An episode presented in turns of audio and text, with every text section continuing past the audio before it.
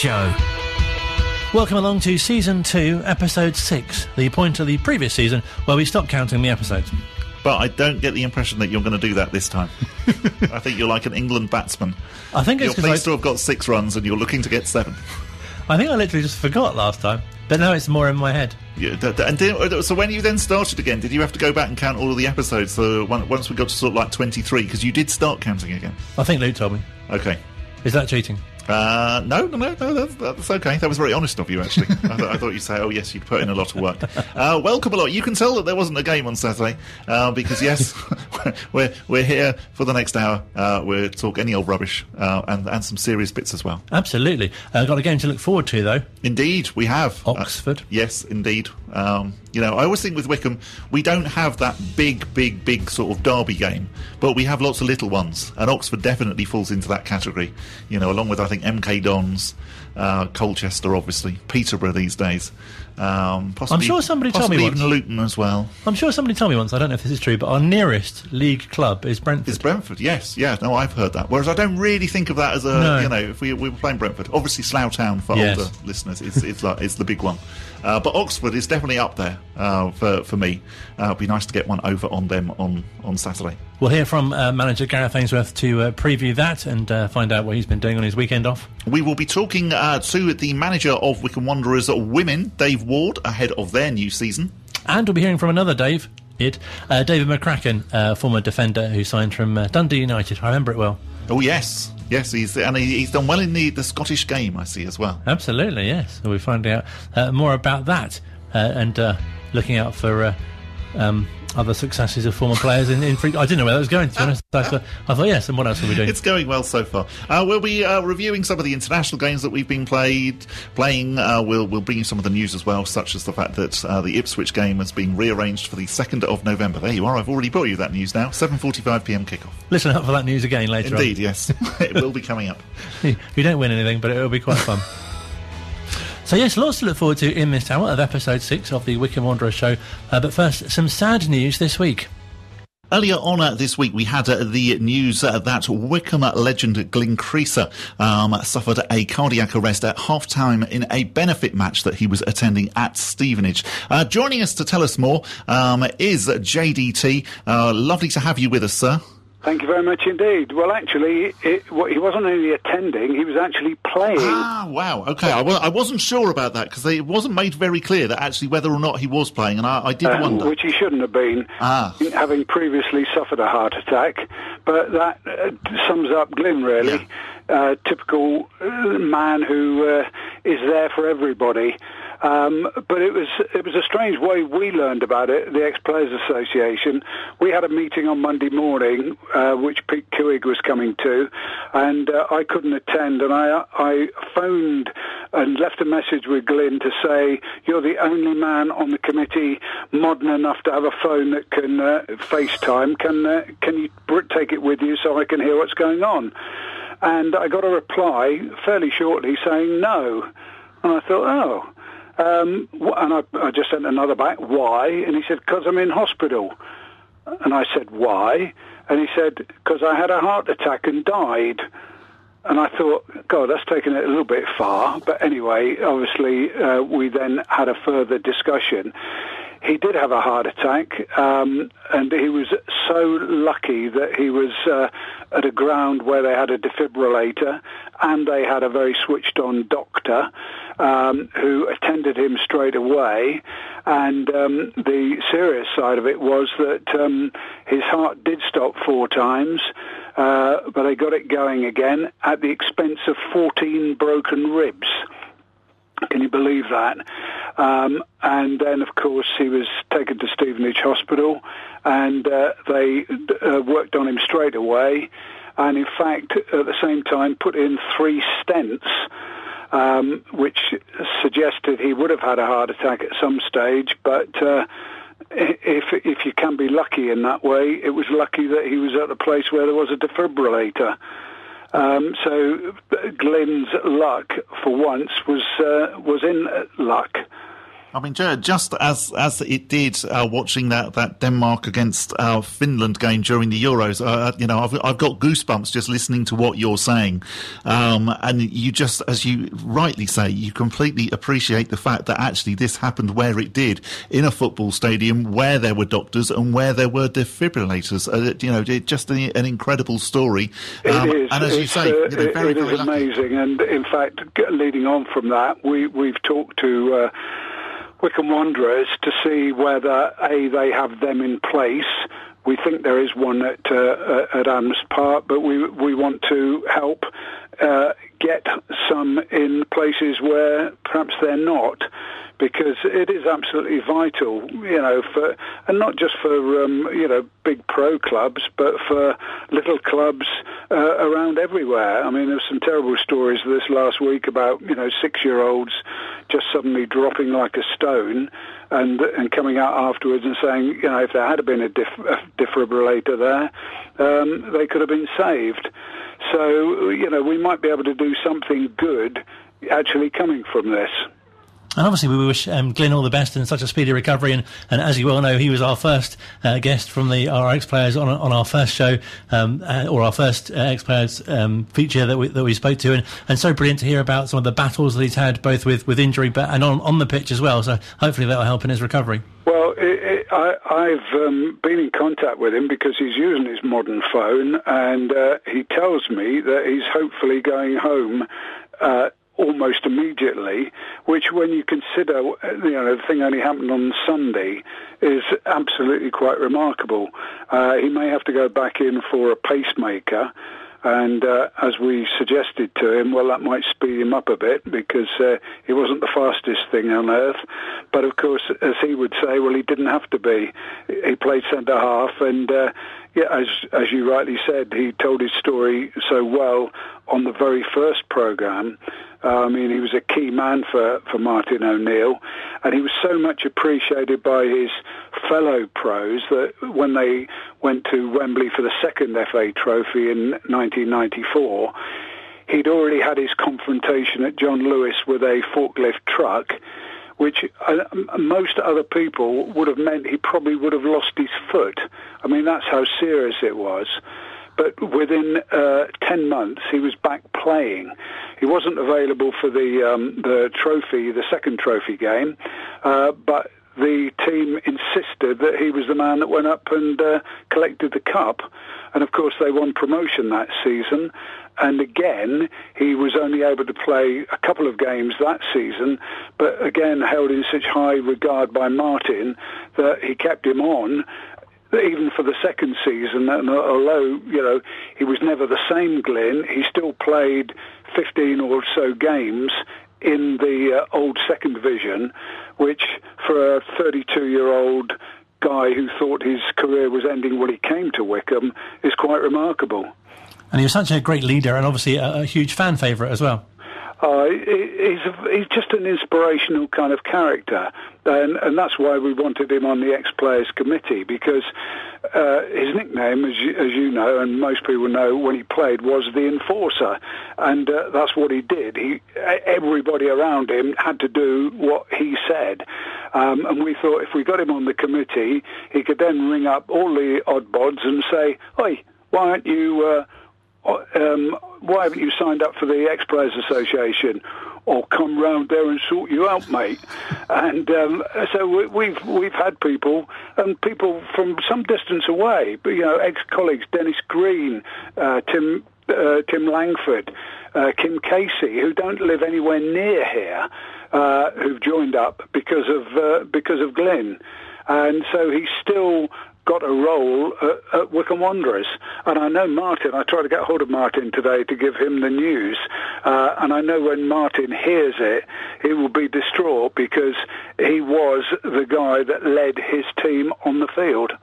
He, he's also uh, Glyn Creaser. If if you'd asked me of all the people that we've interviewed on the program, which one would go along to a benefit match and, and still play even though he wasn't meant to, I would have said to you, I think that was probably Crease. Absolutely, um, and you know, I mean, this was a side that uh, and a player he played with in the early 1980s.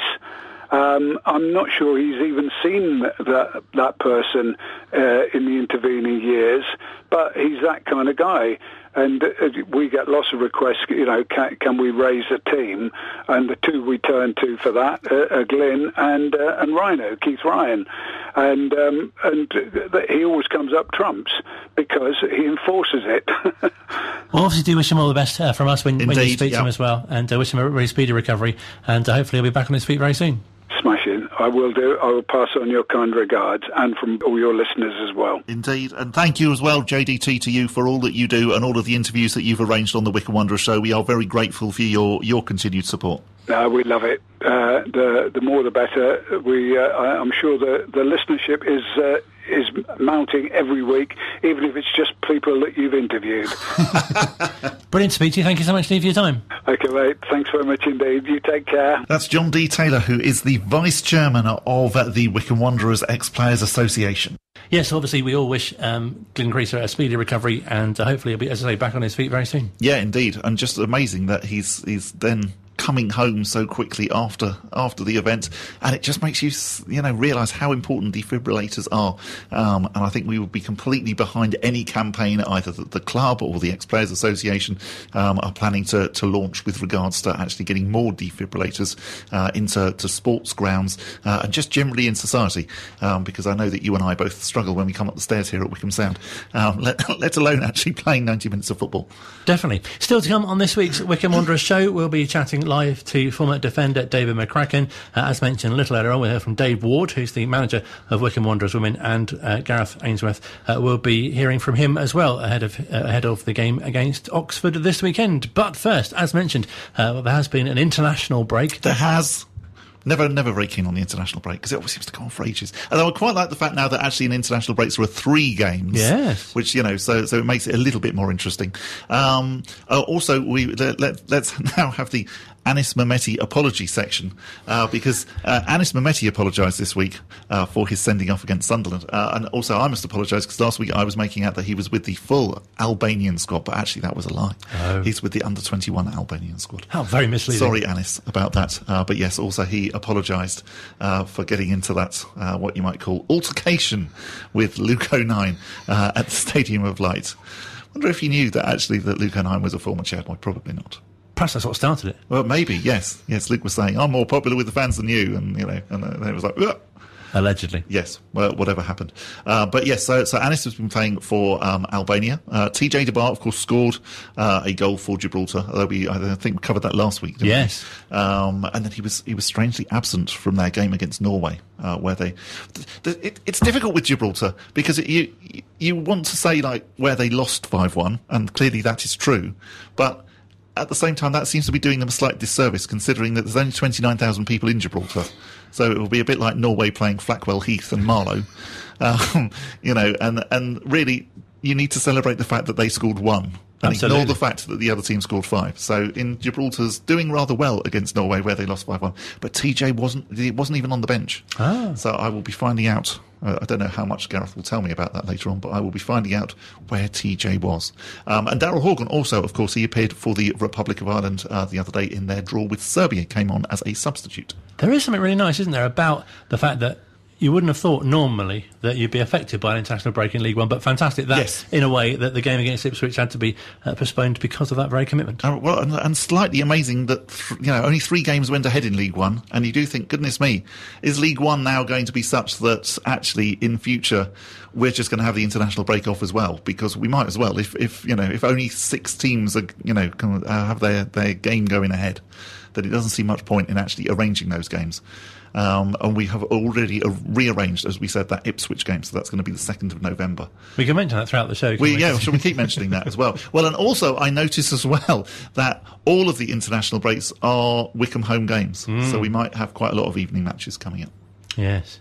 Which is good in a way, isn't it? There's something quite nice about being under the lights and. Oh yes, yeah. I mean, I I, I always prefer it as a fan. Uh, I think it's more exciting going along. On a, I love you know love going on a Saturday afternoon. Of course, it gives you something to look forward to. I think it it almost goes back to that being at school thing. If you were playing on a Tuesday night, if your mm. team was playing on a Tuesday night, it gave you something to look forward to, sort of like on the Monday. You know, when you were going back thinking, oh, I don't really want to go back to school. But at least you had Tuesday football to look forward to.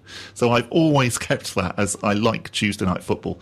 At the same time, I think the club would probably much rather that a game say against Ipswich was going ahead on the Saturday, just because of the amount of uh, fans that probably our friends from Suffolk would have bought on the Saturday. Probably not quite as many on a Tuesday night. But another opportunity to use the flashing floodlights as well. Indeed, that is true. Yes, although I was slightly disappointed. I might have mentioned this again last week that that they meant, uh, that they did use the flashing floodlights after the defeat to Aston Villa, and I was I, I did leave leave the ground thinking, no, that's only to be done if we've won. looks, mood, mood looks, lighting looks a bit naff if we've lost. Discussing mood lighting on the yes. day. Yes, if a defeat, you want something low light to take you. Just... You do, yes. I mean, I'm not quite sure how you could get the lights to maybe do that sort of flashing thing in a slightly sort of like depressed way. Uh, I don't think that would quite work. So no, just just can we have the lights doing their stuff when we've won? Can we feature more lighting issues on previous programs as well? Uh, uh on future programs, not previous programs. We can't do that. Retro- retrospective lighting. uh, yeah, we'll, we'll get a, a, special guest on for you. That'd be great. It'll be, be a bit like mid mornings. which Colin and I also do. Actually, if you want more of this nonsense, you can hear it every every weekday morning on Wycombe Sound between ten and one. Although it's not both of us. No, no, we don't do it together. Yeah. We describe ourselves as co-hosts, but we, yes, but we never actually meet. no, not in that co-hosting sort of way. But we clearly do do this together. Uh, talking of um, guests coming up in the future, uh, very pleased to report that uh, we'll be hearing from David McCracken in a few moments' time here at Wycombe Sound. You say that we're doing it together, but you're about to go now, aren't you? Oh, okay, yeah. Yeah, because Colin's got an, uh, an appointment that he couldn't get out of, so I'm actually doing the rest of the show on my own. Bye. Online, on Radio Player, and on 106.6 FM. This is Wycombe Sound. It is the Wycombe Wanderers show. Not quite sure actually where Colin's gone. I need to think he works for MI5 or something like that because it's a bit strange that he's disappeared at this time on a Thursday night. But there you go. So it's just me now, Bob, here with you on the Wycombe Wanderers show. Um, but I'm delighted to say uh, that almost in a co-host role now for the next 20 minutes, uh, I'm joined by former player uh, David McCracken. Good evening, David. Thank you so much for joining me. Good evening, Bob. Thanks, and it's uh, it's great to be on.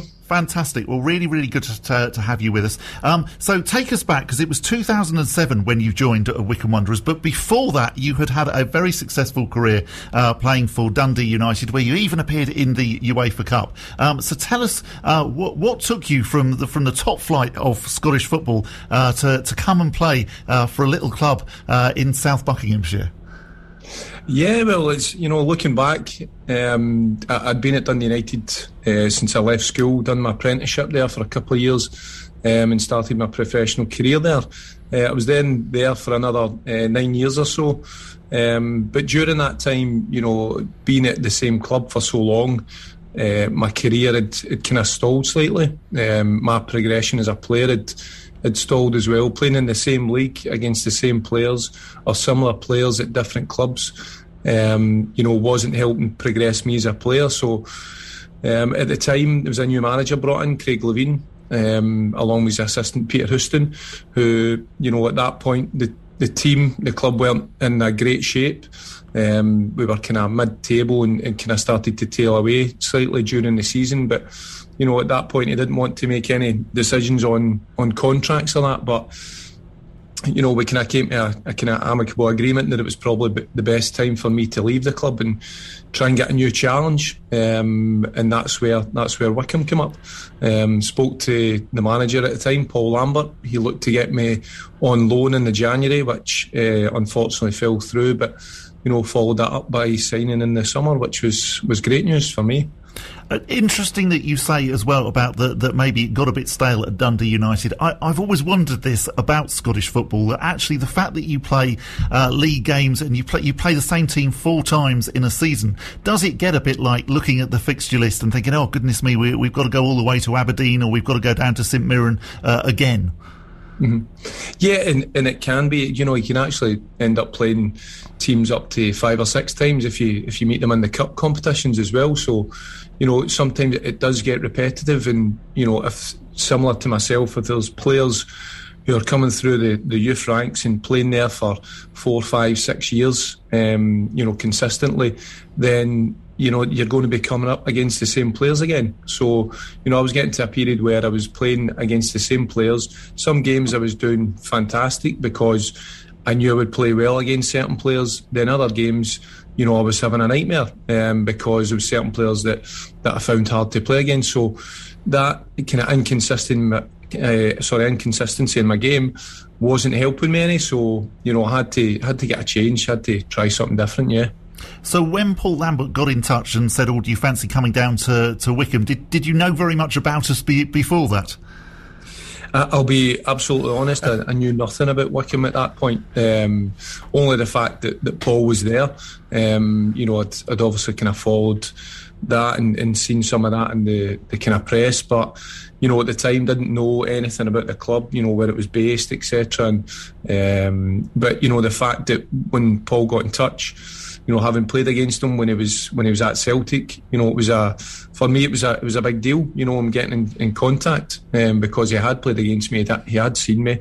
Um, so there was a there was already a, a massive respect for Paul there at that point. So, you know, it was definitely something that I wanted to pursue. And so, very much, it sounds like it, it was about Paul Lambert. So, where, when you then arrived uh, in in High Wycombe, what what were your thoughts? What were your, your impressions of the club? Well, you, you, know, you, you mentioned it in the kind of opening comments there that you know I was leaving the, the top league in Scotland to, to go to a, a you know a League Two in, in England um, to a, a, smaller club, so to speak. But you know that day that I came down to see the club, I was you know absolutely overawed. I couldn't believe the the setup that the club had. Um, you know, own training facilities um, with gym facilities inside, couple of physios. You know, there was a chef um, you know, just just the whole kind of setup, and then obviously the, the stadium as well. Um, at the time was was great. Seemed very uh, very homely. You know, a very kind of close um, close knit club. But yeah, it, you know, it was it was a it was miles ahead in terms of even Dundee United where I was at at the time, where we were we were possibly using two or three different facilities over the course of the same month. You know, using junior pitches or uh, sometimes having a, a, training facility, but it wasn't at the stadium. It wasn't, you know, it wasn't ours. We were getting changed at the the, the stadium and then having to go to a different training facility. So, um, you know, that that already for me was a was a step up from where I was at. And what are your memories of that, that first season that you were with Wycombe uh, when we, we just qualified for the the playoffs, or in, in, fact qualified fairly impressively actually. So we finished seventh, but we were uh, nine points clear of Chesterfield in eighth. Yeah, that's right. We had, a very strong end to the, the season in terms of the you know getting into the playoffs and that.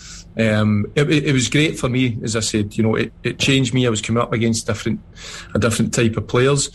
Um, it also changed me in the sense of, you know, with, with Paul making me club captain, it added a, an extra sense of responsibility to my my game and you know me as a person. You know, it wasn't just myself that I had to think about. I now had to think of you know the the players around me, um, different players in the squad, whether they were playing or they weren't involved, if they were injured. Um, then also having that contact, you know, being that kind of go between between the management, the coaching staff, uh, and the players. You know, trying to put those views and, and points across both ways. Um, that was that was going to kind of benefit everyone in the whole. So that was great for me. It changed, you know, it changed me as a person and probably made me mature. To be honest, you know, I was probably and always have been a bit of a uh, you know, a kind of happy-go-lucky guy, a guy that likes to have a laugh at himself and, you know, make others laugh around about him. But at that point, you know, in terms of my career, I felt as though I had to change. So, you know, over the course of the season, that happened. But yeah, it was it was unfortunate at the end of that year that you know I think we got put out off uh, Stockport. Yeah, yeah, and you know it was it was it was a tough end to the season because for me personally it just felt as though you know it was going to happen. You know it was just a natural progression that we were going to get through the playoffs, and um, because we were in such a, a decent run of form, get into the playoffs. Um, but but yeah, it was it was a bit of a shock once it just came to a, a kind of abrupt end when we get beat at Stockport. Yeah, and I mean that must be quite quite difficult as well. That actually then the season just comes to a stop and that's it. It must, you know, you haven't got then the game on Saturday or Tuesday to actually to sort of bounce back. Yeah, of course, and, and ultimately, as much as you don't want to, you end up still watching and, and you know seeing how Stockport got on or what you know what happens in the games after that. So that's even worse, um, and that kind of tears you up a bit because you know you're not involved in it. But you know, even leading from that and into that summer, there was there was obviously a big a big change for the club at the time as well. Um, you know, after Paul took the decision to leave in that summer when you were captain, I mean, you had some some, some great characters in that side as well. Um, Sergio Torres was there, Matt Bloomfield, who of course is still with Wycombe now. Um, you yeah. were even, you know, Neil Lennon in, in his, his, short, very short Wycombe career was was in that side as well. Yeah, yeah, and and that's that's the thing, you know, at the time, as I mentioned, being made club captain, and you have these uh, these big characters run about you, you know, even you know, including the likes of Jermaine Easter, you know, Mike Williamson, Russell Martin, who who were slightly younger at the time, but you know, as you say, Neil Lennon coming down and. Um, you know the, the experience that he's had and the, the career that he's had behind him, uh, and t- to be honest, you know, I've seen it as opportunities to to learn, you know, to to kind of learn different experiences and you know, constantly asking questions for different situations, um, which I, I, felt benefited myself. But um, you know, it just showed, I think, the calibre of player that the, the club was able to attract at that point as well, um, which was was great for the club. Yeah, yeah, re- really, really impressive. Um, and so then, what what about the second season? How how was that? Yeah, so as I said, you know that that summer of change when Paul left, um, I think there was a number of us just you know, and admit at the time we didn't know the ins and outs of why he left or his decisions, but you know, I think a few of us that he had signed, we felt you know it was it was kind of personal to us as well because we'd signed due to him being the manager, but. You know, as football does, football moves on. You know, and, and Peter came in, Peter Taylor came in, and you know, very quickly, you know, he made contact with myself and, you know, and wanted to have that conversation to see where I was at, where he felt, you know, some of the squad were at, what had happened the previous year and and and ultimately show and, and kind of tell me what what his vision was for the next year. Um, you know, so so again, that was that was again that the excitement starts to come back again because you understand the aspirations and the ambitions that he's got. You know, he's he's coached and managed at a, a, massive level. So you know, why would you not want to to try and you know have a taste of that? So um, again, you know, it was a different structure for for what we had from Paul, um, but at the same time. You know, it was it was still on a high level and you know very very structured. Peter done a lot of um, a lot of research into each team uh, and each you know team we were coming up against, and and that you know that showed in the team that he played and the way he structured uh, the training sessions going on to them at the weekend. Yeah, I mean, when you're talking about it, it seems amazing now that actually we were able to attract somebody like Peter Taylor, um, who of course had been caretaker manager of England for a little while. He'd managed at Leicester City and, and, and taken the top of the Premier League for a, a short while. Uh, you know, it, it, seems amazing now that actually, yeah, he was prepared to come to, to League Two Wycombe. Yeah, absolutely, and, and that I would say credit goes to you know the guys above. You know, Ivor um, was chairman at the time, and uh, and obviously Steve Hayes yeah. as well. I'm pretty sure played a, a, massive part in that as well. So credit to the guys of um, you know making that happen. But yeah, it was. It was. You know, it it started off uh, pretty well. You know, I think Peter brought a, a different kind of structure, and and the players understood. You know where they where they stood in terms of the, the squad and that. He made it quite open and clear that, you know, no matter how well you were playing or who you were, you know, in the squad or what part you played, um, you know, you could have a run of games where you scored two or three goals or you've had two or three clean sheets or played the best game of your life, it doesn't matter. Whatever team we were coming up against, he was setting up a team to beat them basically, and that that was it. You know, there was no there was no qualms about it. There was no favouritism or anything like that. It was just purely and utterly um, to beat the team that we were uh, coming up against. Uh, and and you were very very good at that as well, ending up finishing third that season and getting promotion. Yes, so you know that that kind of structure.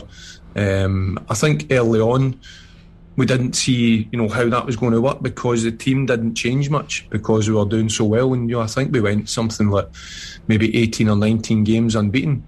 Um, along with, I think at the time it was Liverpool, who were who were the only other team in Europe that who were who were similar.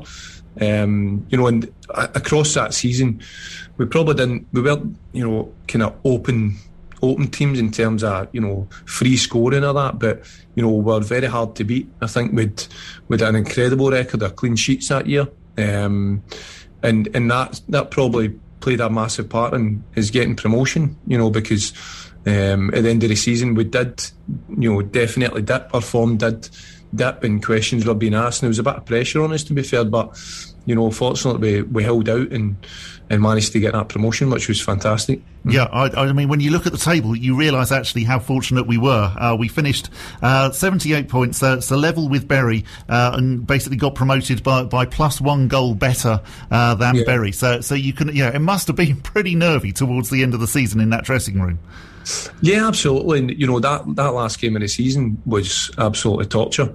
Um, you know, and you mentioned that plus one, I'm pretty sure, I'm trying to remember who it was that scored. Um, Actually, I think it was myself. I, I'm not wanting to take credit of that, but um, but no, as, as, I said, you know, over the course of the season, we were a very tough team to beat, and um, to be, you know, and a, you know, to take that defeat at the end of the season, um, that last game of the season, sorry, when it was so so crucial that we won, but at the same time, the waiting time after that game was torture because our game had finished and Bury were still playing. So we were waiting on their result coming through, and you know we'd actually come off the pitch, and there was probably a good, I think maybe ten minutes or so. Wow! They're waiting to find yeah. out that result, and then you know obviously when it came through, it was. Uh, absolute carnage, I would say, in the in the changing room, and that it was crazy. Yeah, um, mm-hmm. And so, so then you decided to move on. So, so how did that come about? And was that a, a difficult decision to make, considering that actually the club had just got promotion? Yes, it was, and you know, looking back at the time, um, it was a very, it was a personal, personal choice um, for me. Um, looking at you know my aspirations of what I wanted to do um, when I came down to England, um, I'd, I'd kind of certain career um, points that I wanted to try and reach, and you know, just at that point, there was a there was a couple of other clubs um, interested, in. you know, Steve Hayes, you know, I need to give him his, his credit. He done everything and anything that he could to try and keep me at the club, which you know I have massive respect for. Um, but again, it you know, and it wasn't about money. You know, everything that that I took on in the, the kind of coming clubs was matched by by Steve. So you know, and, and I, as I say, I've got massive respect for that. But again, it was just a personal choice that I felt you know moving club and, and moving to um, MK Dons at the time was was a better choice for me. But you know, sometimes you look back in your career and say to yourself, well, was it the right choice? And you know. I, Wycombe was such a great club, and unfortunately, that year after, you know, the, the boys were relegated again. But again, it was just, as I said, it was a personal choice for myself.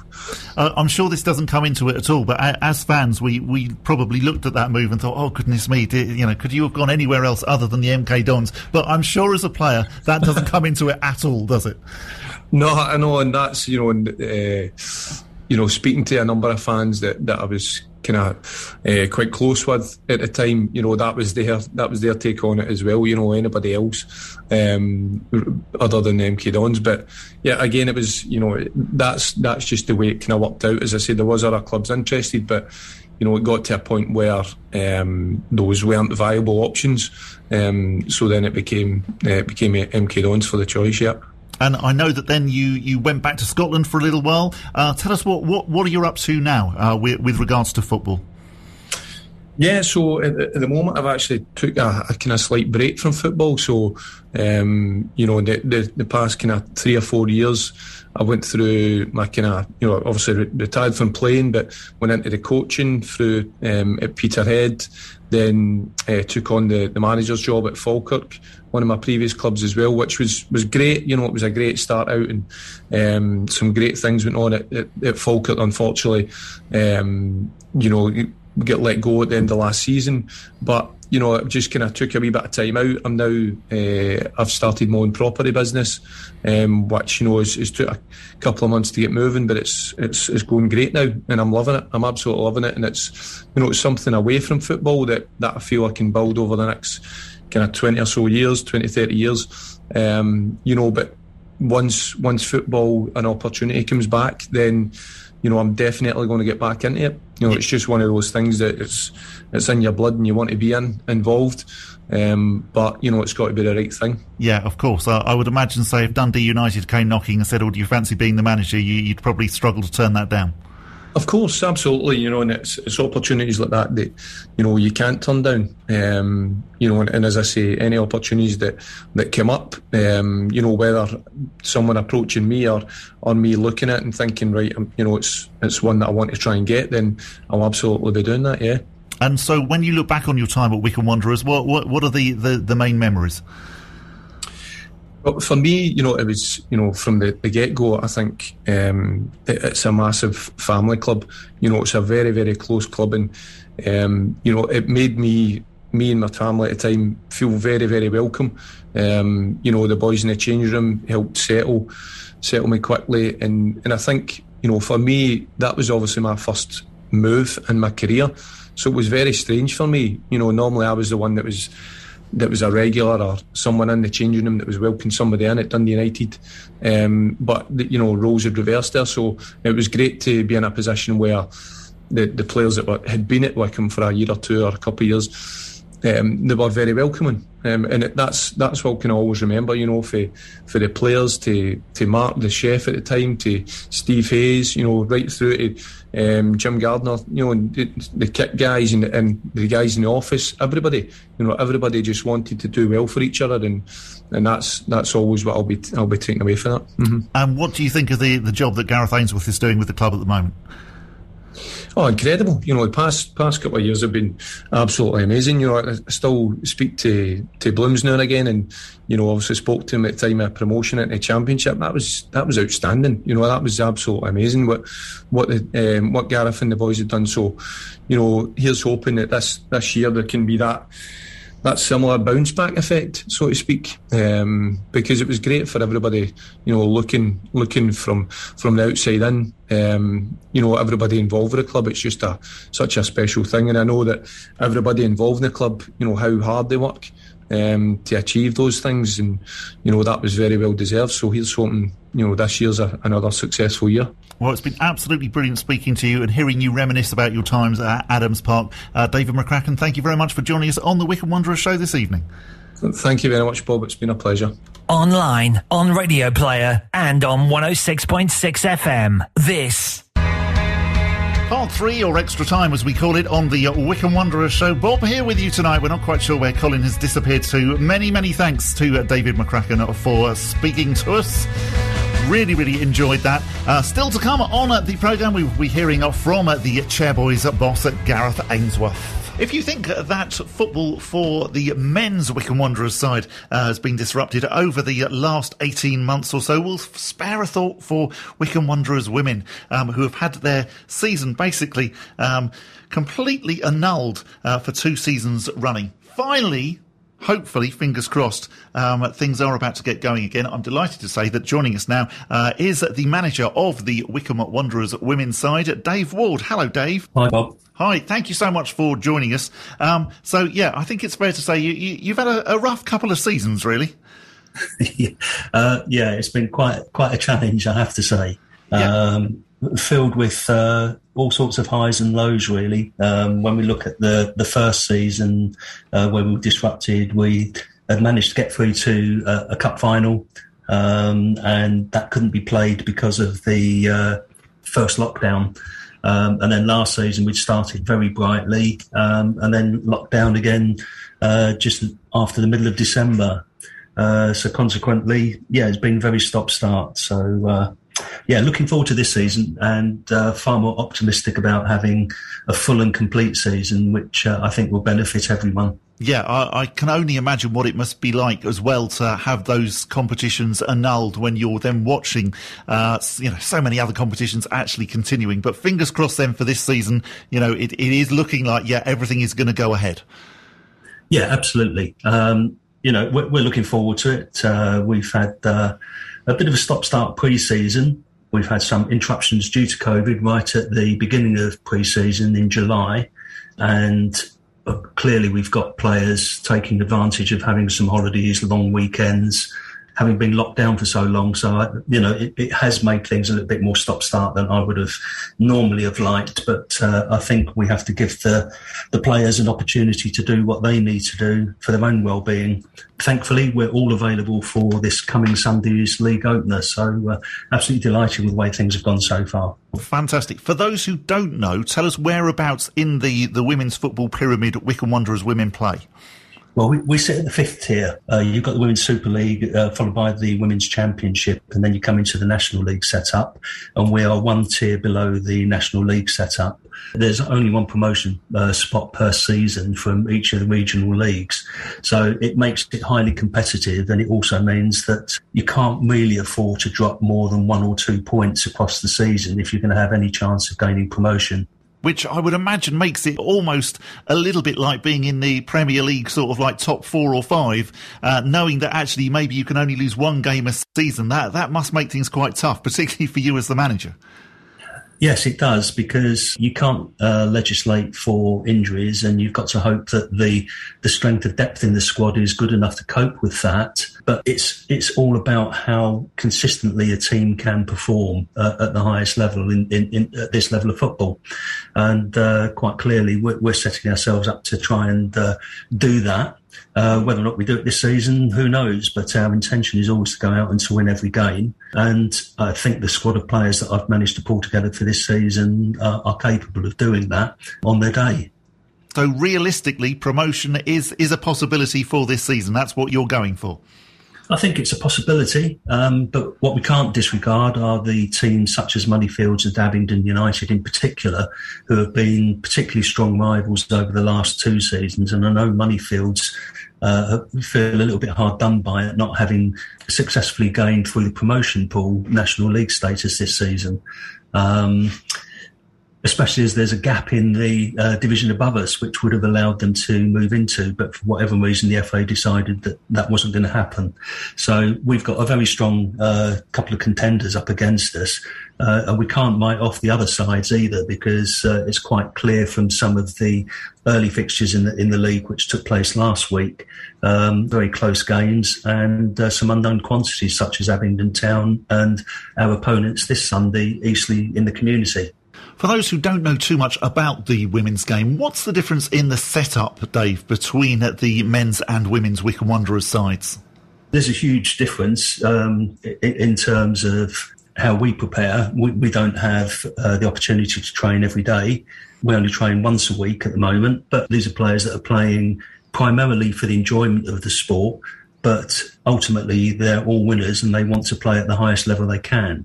So it does become highly competitive. They're every bit as serious as any of their professional counterparts for that, I'm sure. And we do have some natural winners in there, and we've got some very talented female footballers. I mean, again, it strikes me that actually that it must make your job quite difficult, though, because it very much you haven't got um, in the way that say Gareth Ainsworth has a, a contracted squad who you're looking after and you're seeing every day. And really interesting that you're even saying things with regards to pre-season that actually you're sort of having to work around people's holidays and whatever, uh, which Gareth Ainsworth is not having to worry about. It doesn't have to worry in quite the same way. But again, you know, these, these players are strictly amateurs and uh, they are doing it for the love of the sport, but also to try and, as I say, achieve the highest level that they can. Um, and obviously, as you move up through the tiers, it becomes that bit more professional. There's more money involved. Players are on contracts. So therefore, it becomes a lot more akin to the men's semi-professional game. Is one of the stated aims for the club actually to try and get promotion eventually to the, the National League? Yes, and that's the whole reason for having restructured how the club is managed and, and run now. We've got very close links with the Supporters Trust Board. And in fact, Nigel Kingston chairs our management board now. We've got Tony Hector on board. We've also got Bob Massey from the Trust Board. They're actually working with us very closely to ensure that the team is in or the club, uh, from the female perspective, is in a strong, sustainable position moving forward. So we've got the right management um, arrangements behind the scenes, as well as having the right management and coaching arrangements in place for dealing with players. So what we've been able to do this season, which has been a lot of hard work, but it's uh, been successfully achieved, is to resurrect a reserve team. We've taken on a new group of under 18s this season, and they had a very encouraging start of the weekend uh, I, in their league opener with a 13 0 victory. I was going to say, I did, I did notice that. That was was quite eye opening. It was like, wow, goodness me, 13 0. That's, that's not bad for your first game of the season. And most of the young ladies that are playing in that team are 16 years of age. So they're two years young for that age group. So it, it was an incredible performance um, and one that sets the bar very high for both the reserve team and for our first team.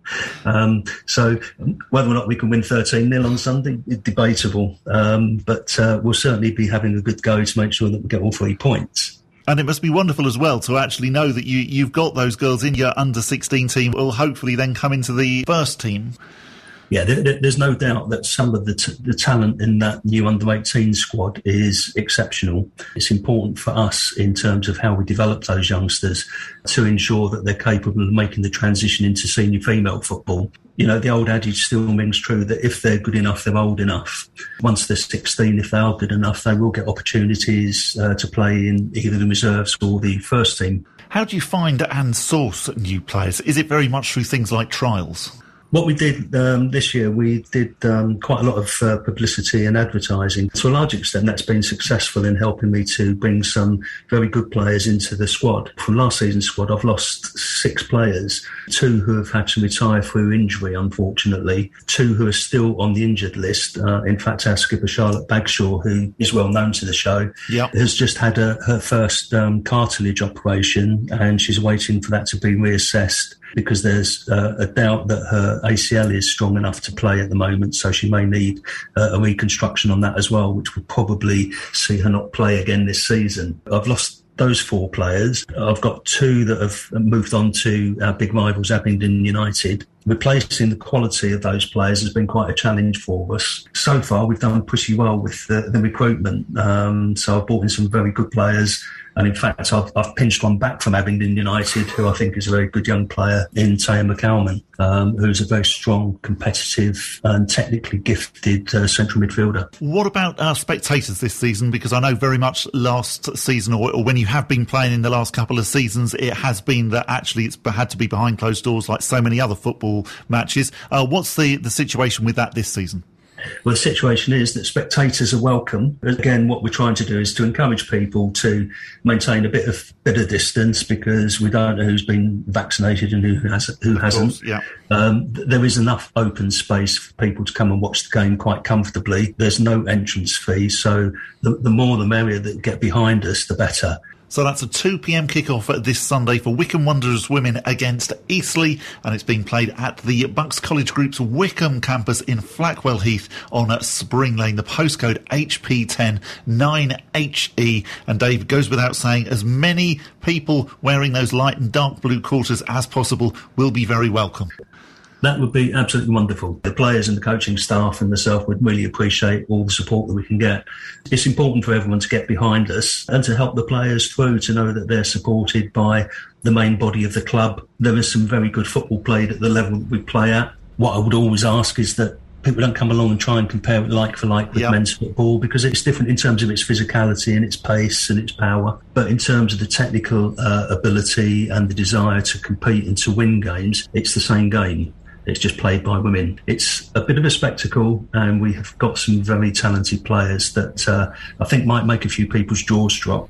And thank you very much to uh, Dave Ward, the manager of Wycombe Wanderers Women. And from the women to the men's team. Earlier on today, I went up to the training ground and spoke to Chairboys boss Gareth Ainsworth. So we've had the international break. Is is that a welcome break, or does it actually get in the way of the, the momentum of the season? No, it's a welcome break. You know, we, we actually wanted it, uh, funnily enough. For the first time, Wycombe had three internationals, Anis, Daryl and, and, and, TJ, obviously, and, uh, and uh, that enabled us to, to have the option to call the Ipswich game off. Now, um, with the injuries we had and with the squad stretched like it was, you know, we've never had so many contact injuries at the start of the season, and you know, the physios do a great job, but they can't help contacts, you know, and Nick and Jack Wakely and, and Tafazolli just coming back and, and, you know, McCarthy and uh, it, Stewart. It's, it was, uh, it was a good call, I think, to get these boys back for, for the games coming up because they've got a hell of a schedule now with the, uh, with the League Cup success and, um, I'm really looking forward to getting stuck into it, but I needed that,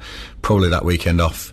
Um, although I didn't take it off, I was at Wimbledon, Oxford. Um, just, uh, just to, to regroup and, and obviously training was important. Get some more messages into the boys, new boys that have come in. Um, but really, uh, really looking forward to Oxford now, and uh, you know we want to keep on playing the way we're playing because uh, I thought we were good at Sunderland. Um, don't shout at the radio, people, because we were okay. It was both boxes that cost us, and I understand that. But um, we've been a lot worse at Sunderland in uh, in, in, recent years, and uh, and that was definitely a, a step forward. So I, I, thought you were phenomenal in the first fifteen minutes. You, I was sitting there thinking, goodness me, you know, it looks like it's going to be three or four nil. Yeah, very similar to Oxford at Wimbledon last Saturday when I was there. Oxford really had some good chances, and if I think if they'd have scored the first goal earlier. Um, it could have been a different game or, or a couple, you know, and I think we had a couple of chances that we we just fell short of hitting the target or converting, um, and we've been working on that. But um, Sunderland obviously got the first goal. The fans were behind them, and uh, and you know what happens up there. But um, again, proud of the boys, really proud of the efforts, and I'm sure the fans who are up there would would be saying the same. Well, we started really well, and if we'd have finished the game like that, which we actually did, you know, with David Wheeler and Bale playing well. Um, I think the fans would, they've got a, a, real balanced view on that. No, no longer the, uh, the fans coming home absolutely disgruntled and slagging everyone off, and uh, they actually are little tweaks here and then. And how could we get maximum points this season? And uh, and that's great. That's great to hear because. Um, we're close. We're not far off a, a, a, real good challenging squad. I've had some great backing, uh, as always, off, off the Cougs, and uh, looking forward to seeing what we can do starting Saturday against Oxford. How are the players that were on international duty? Uh, notice particular TJ uh, didn't play in the Gibraltar game against Norway. Yeah, TJ, uh, I think picked a yellow card up. Actually, I think he uh, he might have been suspended for that one. Um, he's okay. He'll have a little run out uh, in, in a game uh, in a, in a sort of a, a reserve trialist game. Um, we'll give him a run out to get his legs going again. Daryl, I think, played a good amount of minutes for Ireland. Um, you know, played was on the pitch for both their equalisers in their games, so that's great moments for him. Um, and Anis, uh, yeah, a little bit gutted um, that Anis didn't get more minutes because uh, obviously he's he's a superstar in the under 21s at Albania, but I think they they gave some younger boys a chance, and, uh, and that really was disappointing for Anis. Uh, and and obviously the double whammy with his with his ban as well, you know, which were you know we totally accept. You know, you can't you can't. Um, do what he did on the pitch, but obviously was, was huge provocation, and uh, and we understand that as well. But um, we uh, we we want to make sure that all those boys come back. They're ready to uh, to jump in the squad when needed, and uh, and Daryl especially has played a big part. Um, in, in the game so far as Azanis, but he'll be he'll be unavailable now. So we, uh, yeah, we we're totally on that. The medical team looking after all the, the, the protocol they have to go through getting back in the country. We're not having any Brazil Argentina situations, you know. So um, we uh, we're happy where we are, and, and as I said, the, uh, the, the the boys who were injured, McCarthy, Stewart, and they're all back now, and uh, and that's great for me to have a, a strong squad to select from for Saturday.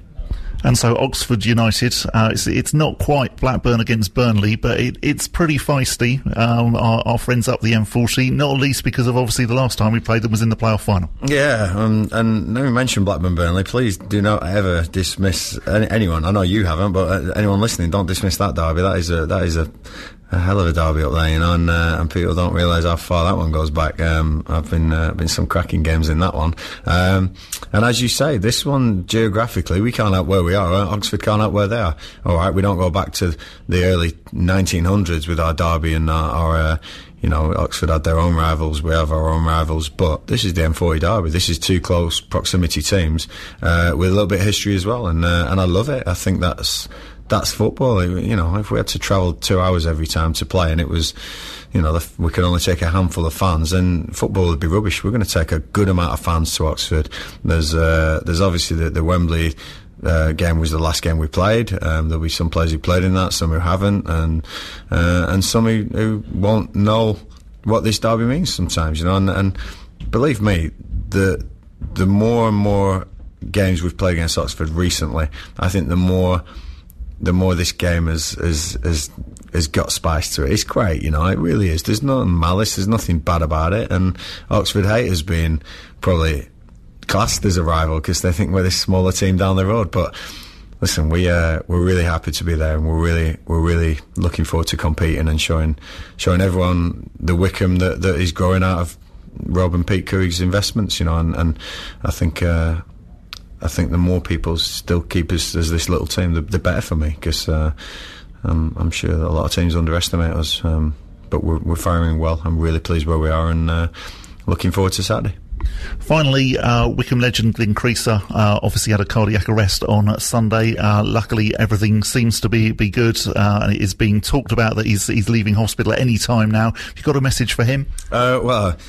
I'll uh, I'll just reiterate the text message I sent him uh, two days ago, which is you've always been a fighter, Glenn, and uh, and this isn't going to beat you. I'll tell you that. I know you're going to be back stronger. Um, and just to let him know that the Wycombe family's thinking about him. You know, he's a, he's a legend of Wycombe Wanderers, and uh, and you can't um, you can't help feel we've lost a few in the last two years, a few absolute legends. You know, uh, names that probably some of the younger fans won't won't know, not know what they did, who they were.